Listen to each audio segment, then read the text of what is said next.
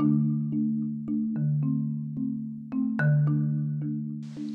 and welcome to the Aluminium On Air podcast, brought to you in association with Aluminium International Today, the leading B2B magazine for the global aluminium manufacturing and processing industries. I'm Nadine Bloxsome, editor of Aluminium International Today magazine and content director for the Future Aluminium Forum. Across this series of podcasts, I'll be speaking to industry experts and well known faces about the latest technical developments, new projects, investments, and general goings on. As the latest data shows that the UK lockdown has driven a spike in aluminium packaging recycling rates, I speak to Rick Hindley, Executive Director of the Aluminium Packaging Recycling Organisation, AluPro, to find out what is behind this increase and his thoughts on what a fixed fee deposit return scheme would mean and should look like in the UK. Hello, this week uh, we'd like to welcome Rick Hindley, who is the Executive Director for the Aluminium Packaging Recycling Organisation, better known as AluPro. Uh, hi, Rick. Thanks very much for joining us today. Good morning, Nadine. Glad to be with you. It's fantastic to have you. I know um, we've kind of bumped into each other and you've been at other recycling or certain events over the years. I know the European Aluminium always runs their, uh, their recycling conferences, which we've been partial to. But as we were just saying offline, we've we've not done anything like that for a little bit, so it's good to have a catch up today. Absolutely, yeah, no, um, yeah, we've been missing all of those events, um, and uh, yeah, very unlikely. I think that we'll um, get an opportunity uh, over the coming months to to catch up like that. So no. Yeah, it's been, like I said, been a been a change, been a shift in everything, but um, but today it's going to be really good to look at something a bit different, and we're obviously going to be focusing more on uh, the recycling side of things and, and the UK in particular, looking at uh, different curbside collections. And I know this has been a huge thing we've focused on a lot in the past. We, we do special uh, sustainability supplements and things like that. So Alupro have always contributed, which is really good. Um, but I'm starting you off with a bit of a tough question, I'm afraid, and I know it's a bit more upstream than you're probably used to. Um, but our previous guest was Amelie Hennion, who is uh, MD at Alvance Aluminium Smelter in Dunkirk. Um, so she asked, are inert anodes really the holy grail for carbon neutral, I can say this word, neutrality, or is there something else that we are overlooking? So I'll aim that one at you to begin with. Wow, Nadine, that's quite a question, I have to say, and it is beyond my comfort zone. But I have to say, you did give me the heads up on this, uh, which I'm very grateful for. So I have done a little bit of research, which is um, always useful. And um, yeah, it was actually really quite interesting as well. So definitely a, a good question. Um, so what did I discover? Well, as we all know, the uh, the electrolysis process is indeed energy intensive, but by its nature, it creates CO2 as, as, as any industrial product does. Now, what I understand is that while utilizing inert anodes, anodes would help to reduce CO2 production, it wouldn't necessarily prove the silver bullet that some think it may. when replacing carbon anodes with an inert alternative, it would offset CO2 production, of course, but it would also require higher levels of energy to create the aluminium in the first place, as the process can't harness the chemical energy which is stored within the carbon anodes. Anodes. Furthermore, it's hugely important to remember that a, su a sufficiently inert material is yet to be discovered. So unless we can identify a, su a sufficient alternative alongside ensuring that the energy supply is derived from 100% renewable resources, and that's critical, the CO2 emissions will remain very, very similar. So, in conclusion, inert anodes should definitely comprise part of a long-term decarbonisation solution for the industry, but in my opinion, and perhaps I would say this, our short term focus should be to continue on retaining the aluminium that we've got already within the hard working circular economy. Of course, aluminium can be, as we all know, endlessly reprocessed, reformed, um, and that process goes on and on. And obviously, by increasing the amount of recycled aluminium that we're using, it allows us to offset the carbon that's used in the, in the primary production process. And thanks to increasing public awareness and ever improving collection systems, the aluminium recycling rate has continued to increase year on year, not just in the UK, but around the world. And that's happened over the, over the past decade. So for me, the short term focus has to be to increase um, awareness and to continue to drive those recycling rates up. And at AluPro here in the UK, we have a very ambitious target, but we believe it is uh, it is absolutely achievable. We want to to actually achieve a close to 100% recycling rate for aluminium packaging. And by doing so, clearly the impact that we'll have there will save huge amounts of energy and will also reduce the amount of CO2 that's needed for the primary production of aluminium. So aluminium um, has this unique benefit, it's infinitely recyclable. And so we need to harness that. And um, that has to be part of our sustainability solution. And it will clearly move us away, which is absolutely the case in many other materials, from a linear production model to a circular model, which is absolutely what aluminium is all about. Circularity and um, keeping aluminium in that loop is absolutely something that's critical to us for, to, for aluminium to have a sustainable future. So that's that's uh, that's sort of what I've discovered about the carbon anodes, anodes, and I hope that that's useful, and I hope it provides a good insight. But it, equally, it emphasises the important the, the importance of continuing to focus on recycling. No, definitely, and yeah, well done. You you did do very well with your with your research and I, research, yeah. yeah, and good to like you say to tie it back in because this is uh, it, well back into recycling and to this idea of a circular economy because this is something that we've talked about a lot over these podcasts, and it's obviously uh, trying to get a bit of a balance between how we work both within the primary industry to obviously uh, reduce the carbon emissions and, and the energy intensive nature that is you know producing primary aluminium. Um, but then yeah utilizing the aluminium that's already uh, available to us and that we have and, and we can recycle over and over again. So um, yeah i think it's a really great, great point and kind of ties it all together as well that it just shows that it's across the value chain we need to be looking.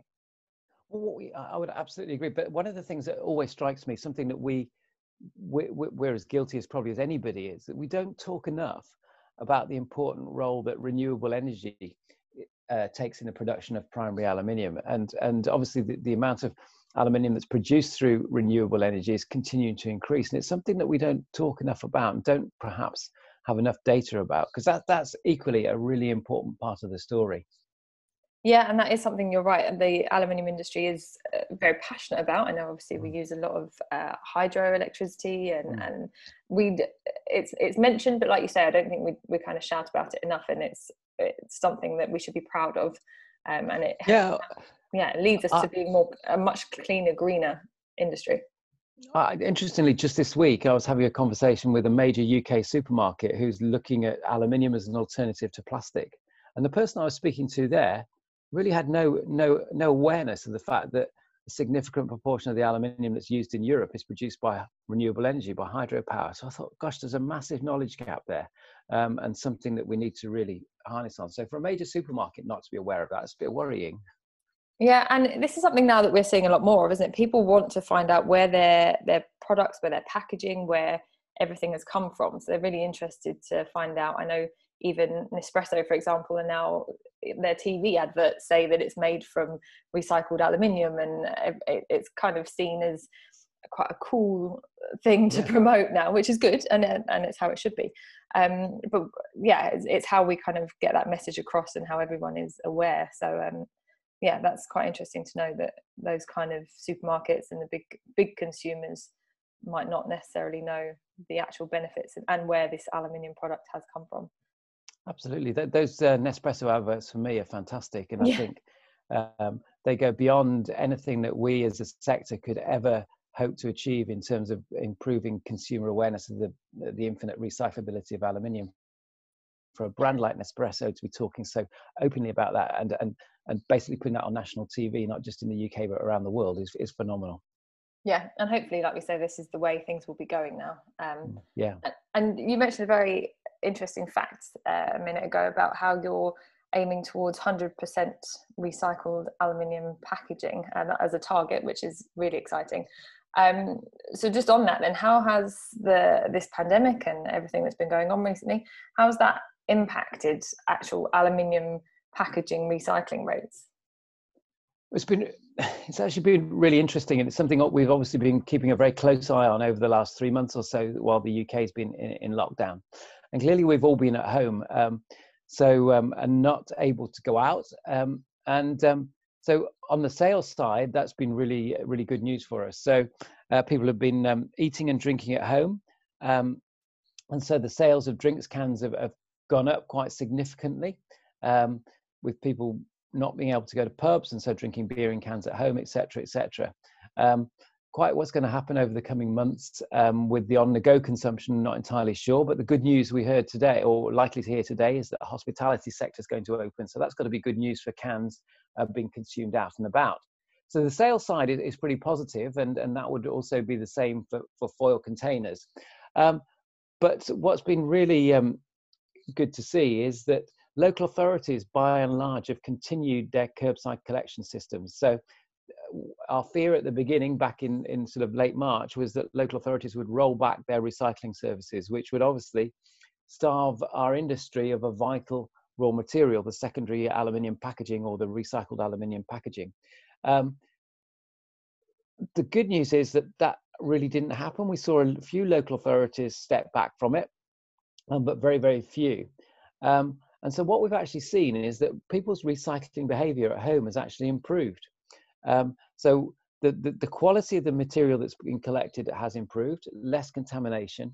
Um, but what's even more gratifying is that last week we saw the uh, numbers, so the recycling tonnages up to the end of um, May, and they're actually 48% up for aluminium on the same period last year. So a massive increase in the amount of aluminium packaging that's being recycled. Um, so that, that that's on the collection side. And then fortunately, we've also seen that um, the recycling plants in the UK that handle packaging and indeed in Europe um, have by and large managed to con uh, continue to operate at similar levels as they have pre-COVID. So yes, they've had to cope with um, putting in social distancing measures, etc., etc., um, and also um, staff being off um, in self-isolation, etc. But they have continued to operate, which has kept that valuable material, the curbside collected material, in the supply chain to allow us to to continue to produce, use it to produce new packaging. So yes, we've seen a significant uplift in the volume of aluminium packaging collected for recycling, and now our hope is to is to is that that that level will continue. And once householders, consumers start to get back to a new normal, um, let's hope that they continue with their, their positive recycling habits, and so the recycling levels continue at the sort of level that we're seeing today. That's yeah, that's a really good point. And I know um, just ourselves, well, like you say, we've been in lockdown. If we've been buying more more food or more packaging or more cans and things like that, I think we've been able to really see what goes into the collections and and well, some some of it you want to hide if you've if, been, uh, if our drinking has, has maybe gone up slightly in these in this time but just yeah you can see the amount that you can recycle and i know especially where people haven't been able to go over to visit landfill sites or dumps and, and refuse sites like that, hopefully there's been a lot more kind of of a drive to actually think, right, no, we you know we can recycle that. We don't just have to put all of that straight in the bin, which um, yeah, hopefully that can only be a good thing. Yeah, and, and, and just to, support it, really, I saw some figures just this morning from one of the UK's major waste management companies, Suez, which showed that their the, the volumes of recyclable materials, not just aluminium, but all materials that they, they collect from their, their customers, their local authority customers, is 54% up on the same period last year. So it's not just happening for aluminium, it's happening for everything. But of course, the aluminium bit is the, the bit that Suez really want because it's the valuable bit. yeah, yeah, definitely. And 54% is huge. Huge massive, isn't it? Yeah, massive. They've been operating at beyond Christmas recycling levels for the last three months, and um, wow. yeah, and uh, I mean, tribute to the guys out on the on the rounds that have continued to go out and, and collect this material. So um, yeah, yeah we're, we're, very fortunate. And so one of the other things I know that we've followed quite a lot, and you've been working on, has been this um, talking of cans, talking of packaging, but is the every can counts uh, program, and this is obviously yes. a bit more of a, a consumer engagement. So, how uh, over this sort of time, how has how has that been impacted, and have you still been able to to work towards certain goals within that? Well, it has been the of, of the programs that we operate. It's Every Can Counts has been the one that's been affected the most, and the reason for that is that it's clearly focused on out of home consumption, and as we said already, that's basically stopped, just not in the UK, but around Europe. And Every Can Counts operates in uh, 17 markets now around Europe. So it's a significant behavior change program. Wow, um, yeah. But it is focused on on at this time of year certainly on music festivals sporting events and what have you and what was really disappointing for us is that we actually had the biggest uh, event program that we've um, implemented so far planned for this summer including sort of major festivals um, we've invited to the british grand prix for the first time um, and um, it's obviously all gone by the by all by the by the wayside so we've had to adapt the program um, and the focus has very been very much on social media uh, and digital. Well, we had a good following anyway, but we've taken the opportunity to build on that. Um, and at the same time, the coordination of the program across Europe has also um, uh, up, up, gone up a gear, and um, so we now have a centralized social media um, uh, agency, for example, that's developing um, uh, collateral for us to use on our social media channels. So that's really helped us to unify the message across Europe. So um, we've been running competitions uh, to engage people and, and, spread the recycling messages. Um, and those have been really, really successful. Um, and, and, we hear all the time about, well, people have been at home, they've been engaging more in social media and uh, using the platforms more. And that's absolutely the case. And so it's given us a new opportunity to engage with people and to um, with the objective of, of getting them to recycle the, the cans that they're not just used when they're out and about, which is what we used to focus on with every can counts, but when they're at home as well. Um, so it's been a, yeah a time of reflection, and, and, I think the other thing that we've been doing is building on um, is sort of brainstorming new ideas for for when things do return uh, to normal, and um, we are actually have got some some plans that once um, people are allowed to start going out and about a bit more and clearly there won't be mass um, music events and that type of thing but we can see that there will be a lot of people staying in the UK this summer on the UK beaches and what have you. So we're planning some uh, uh, some programs on, on beach locations where we uh, talk to people and encourage them to recycle the cans that they are consuming on the beaches. So yeah um, bit of adapting bit of change of focus and um, but we'll come back stronger and we we um, we'll have a massive event program next year um, to uh, to capitalize on. So yeah, some change, um, but we've learned a lot, and the program continues to thrive, not just in the UK but around Europe. That's really good to hear, and, and like you say, it's just it's adapting, and uh, I think if if there's locations around the UK that people are going to be using more, like beaches. I mean, I always hate seeing the the photos of the aftermath when people have been on a beach, especially the last few weeks when people were suddenly allowed out there's um, unfortunately tons of rubbish and, and things like that. So anything we can do to kind of encourage people to to recycle if it's there, and if you know if there's actually bins and recycling bins there available for them, then hopefully they'll uh, they'll use them. But um, but yeah, it's like you say, it's education as well.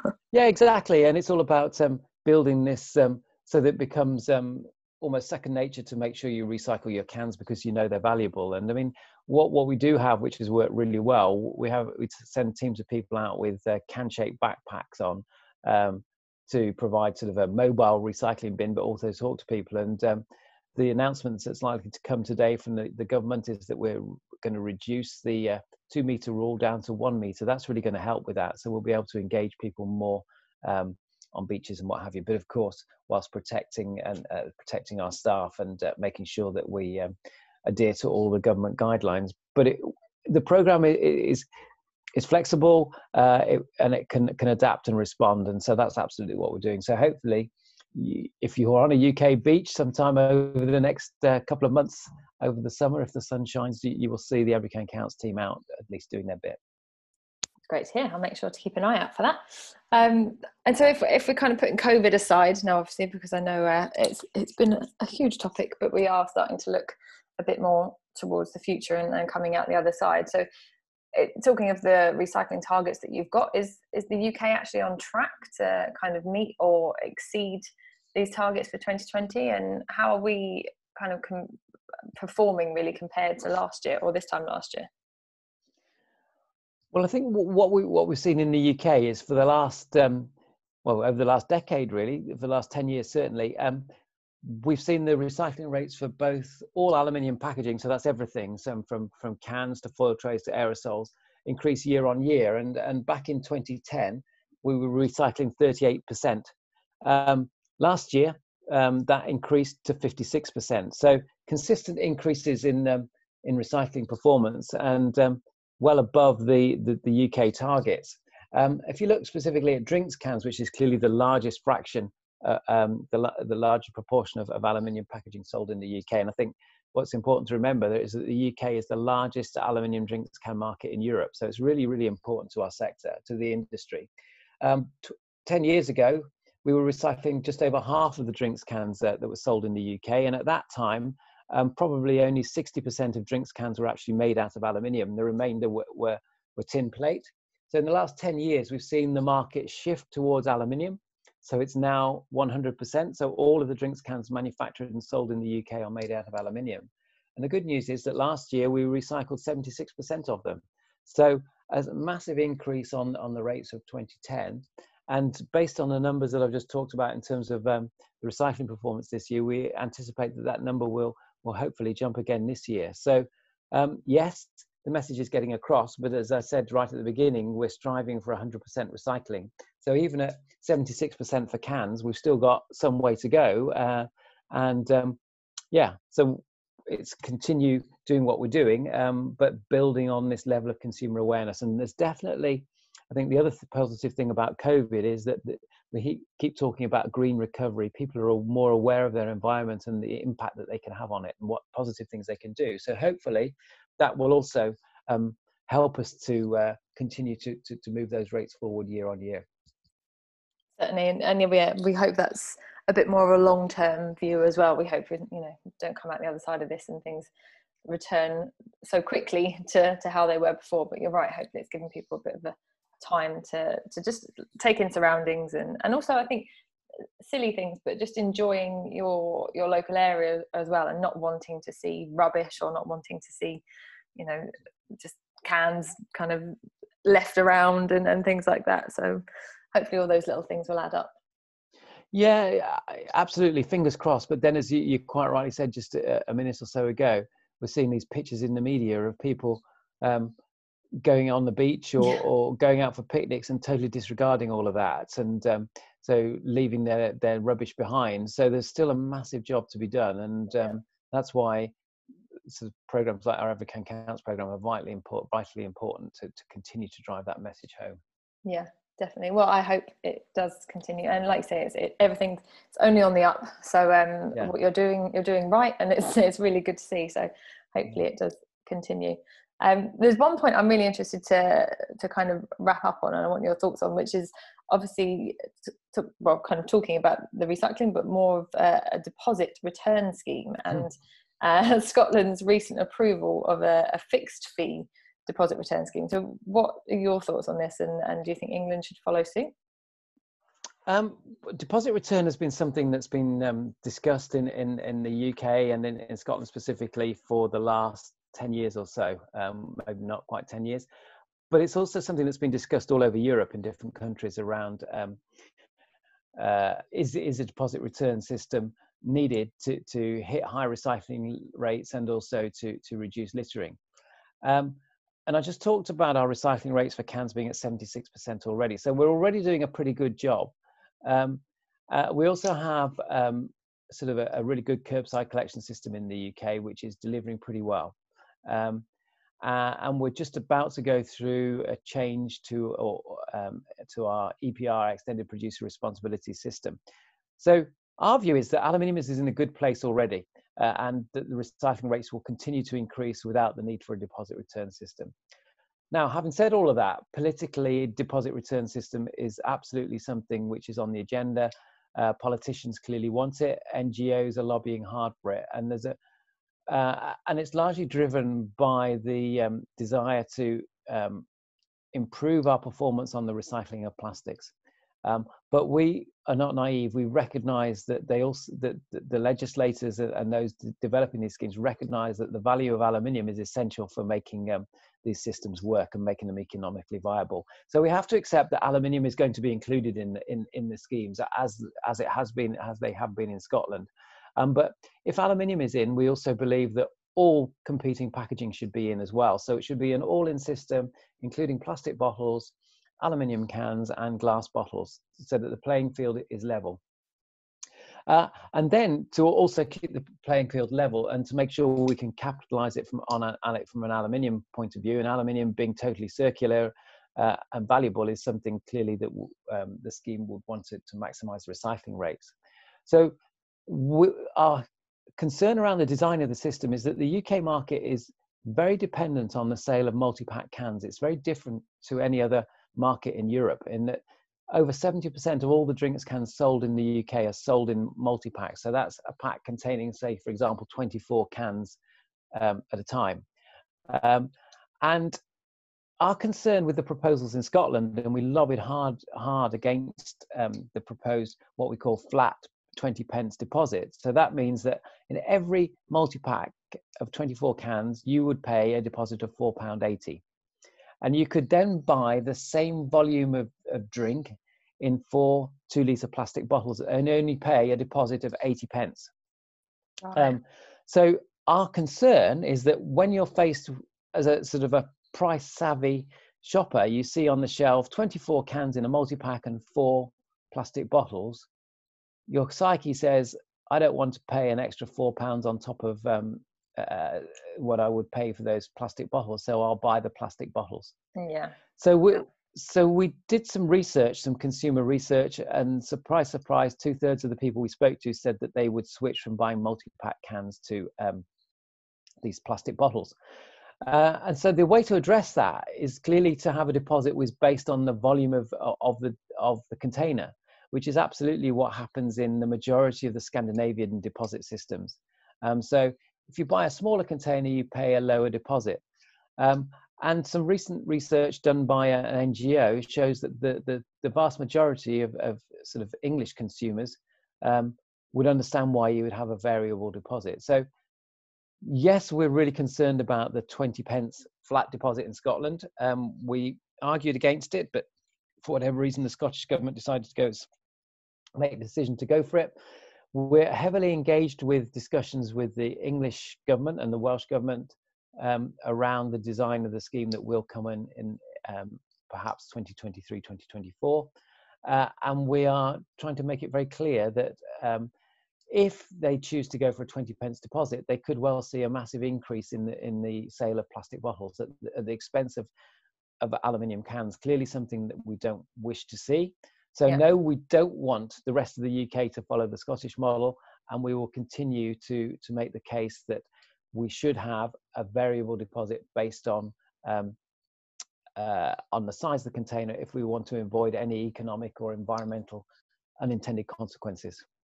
Yeah, definitely. I I find it fascinating really because, like you say, it, it, I firstly I find it so interesting how countries differ in uh, in just the way we we purchase things, the way we obviously consume certain products as well. I, do, I find it really interesting, um, and and like you say, just trying to bring that consumer around to then looking at. I think we're trained as well. We're now almost trained to look for buy one get one frees, or to look for offers on a, supermarket shelf, or to avoid the end because you know, you know, the end aisle they've put everything there for a pound, but actually you could buy it for 50p around the corner or something like that. Um, so yeah, it's definitely something that I think people will be really interested to know how they can help and, and want to be involved. But like you say, it has to really work um, across the board. Yeah, absolutely. Uh, yeah, and there was no doubt that no matter what people will tell you, who they claim to be interested in the environment, the number one decision they make at, uh, at a supermarket is based on price. Yeah, yeah. uh, and, yeah. and whilst the deposit you get the money back, you've got to outlay it's an outlay in the first place and so yeah we're really concerned about it and um, yeah we're, we're obviously um, we'll continue to talk about it yeah. because it would be just it would be uh, horrific if as a result of um, new legislation designed to um, potentially uh, improve the perception and improve systems for plastic that aluminium pays a price and um, yeah infinitely recyclable aluminium disappears. And and although it's for very different reasons, when the deposit return system came in in Germany, I think it was 2003, um, because of a badly designed system, the the can disappeared off the supermarket shelves, and so that's what we're absolutely committed to try and uh, try and ensure doesn't happen in the UK. It will be catastrophic um, for our industry. Yeah, no, definitely, and uh, it's something we don't want, like you say, well, plastic to necessarily benefit from, but you don't want aluminium to be seen as a, a no. product that you know. Oh, oh, I won't go near that because I can I can get a couple of bottles of you know plastic bottles for a lot cheaper, and it's yeah, mm. it, you don't want it to have that image um, either. Which, if anything, our image should be that you know it's it's such a good material. It's it's actually so much nicer to drink out of an aluminium can than yeah. to you know pour out of a plastic bottle and um, yeah i think it, like you say it's just get, making sure that consumer attitude is is there too but i do think there's a lot more um, interest in it now as well as we highlighted at the beginning but there's also a lot more of these um, kind of refillable shops that are, are popping mm. up everywhere we've got one down our local high street now where you can take your own containers and you can fill up your for cereal or flour or any any kind of goods like that. So there's there's definitely changing attitudes, which I hope. Yeah, and I think aluminium has got a place to play in that market. I mean, as aluminium, we talk a lot about recycling, um, but if you look at the waste hierarchy, reuse is, is uh, becomes comes above recycling. So it's something that we should do, and we're increasingly seeing aluminium being used to produce containers that can be used for re- reuse as well. So, but the beauty there is that you can produce a, a, reusable aluminium container for some some markets and I saw some new products this last week for the um, in the cosmetic industry uh, where you can take your aluminium bottle and get it refilled but of course then when it becomes to an end of its useful life there you can recycle it. So it's a double double double win really. So i think there's going to be opportunities for aluminium there as well in that sector as it, as it develops. And i think what we have to remember and continue to talk about, certainly for the aluminium can, is that the aluminium can is the most recycled drinks package in the world. And it's not just happened throughout, it's come, it's happened because of industry investment and the very fact that recycled aluminium is valuable to our industry and we're desperate to get it back. And I think that's where aluminium differs from plastic is because we as a sector have invested um, in the recycling plants. It stacks up both from an economic and an environmental point of view and sadly you cannot say the same for plastic and so um, yes we will never criticize plastic but we're in a strong place because the economics really stack up for the recycling of aluminium and our industry is committed to getting it back yeah definitely. I think this is something i could talk about for for hours because I'm, I'm very passionate about recycling anyway but yeah. i'm also a champion for uh, for the can itself anyway. I'm always yeah. buying things in cans but um and also it means i know i i kind of limit myself to just one can of diet coke or something you know keep, exactly. keep portion control. yeah it's been important during this time definitely. Um but no thank you so much rick. It's been really interesting to hear everything that's been going on and, and the plans for the future as well um, have you got is your question for the next guest is it related to recycling in any way or? yeah absolutely and i think we're very aware that your your um, your magazine and these podcasts are heard around the world um, which is which is fantastic. Um, and there are many different types of recycling systems around the world um, for different uh, for aluminium and for other materials. And um, so I'd like to to um, to ask your next be- next guest, what do they think is the number one thing that could drive behavior change amongst consumers to increase the recycling of not just drinks cans but all aluminium packaging we, we focus a lot on drinks cans but we sell an awful lot of foil containers and aerosols and um, they are equally as recyclable. And so I'd like to ask your, your next guest, how do they really think that we can make a difference and um, really get more of this material back? Excellent. I think that's a very good question. Um, and sometimes I know the next guest, but I'll be honest, I have no idea who it will be for, for, next week. So, um, so yeah, we'll have to fire that one over at them and, and see what see what comes. But um, yeah, I think it's a really fantastic topic. Anyway, we know that um, AluPro work really hard, like you say, worldwide, and uh, and I just find it fascinating how much is going on um, worldwide to to bring back aluminium, and, and there's still a lot we can do, but it looks like we're really on the right path, which is great.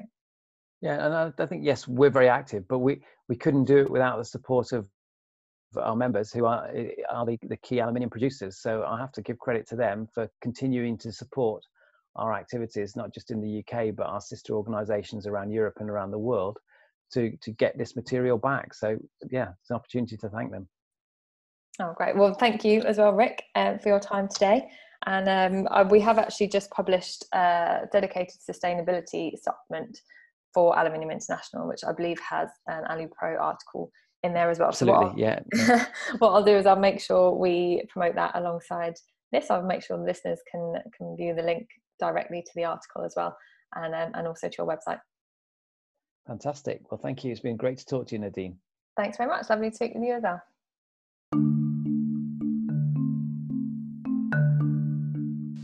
Thank you for listening to this Aluminium On Air podcast.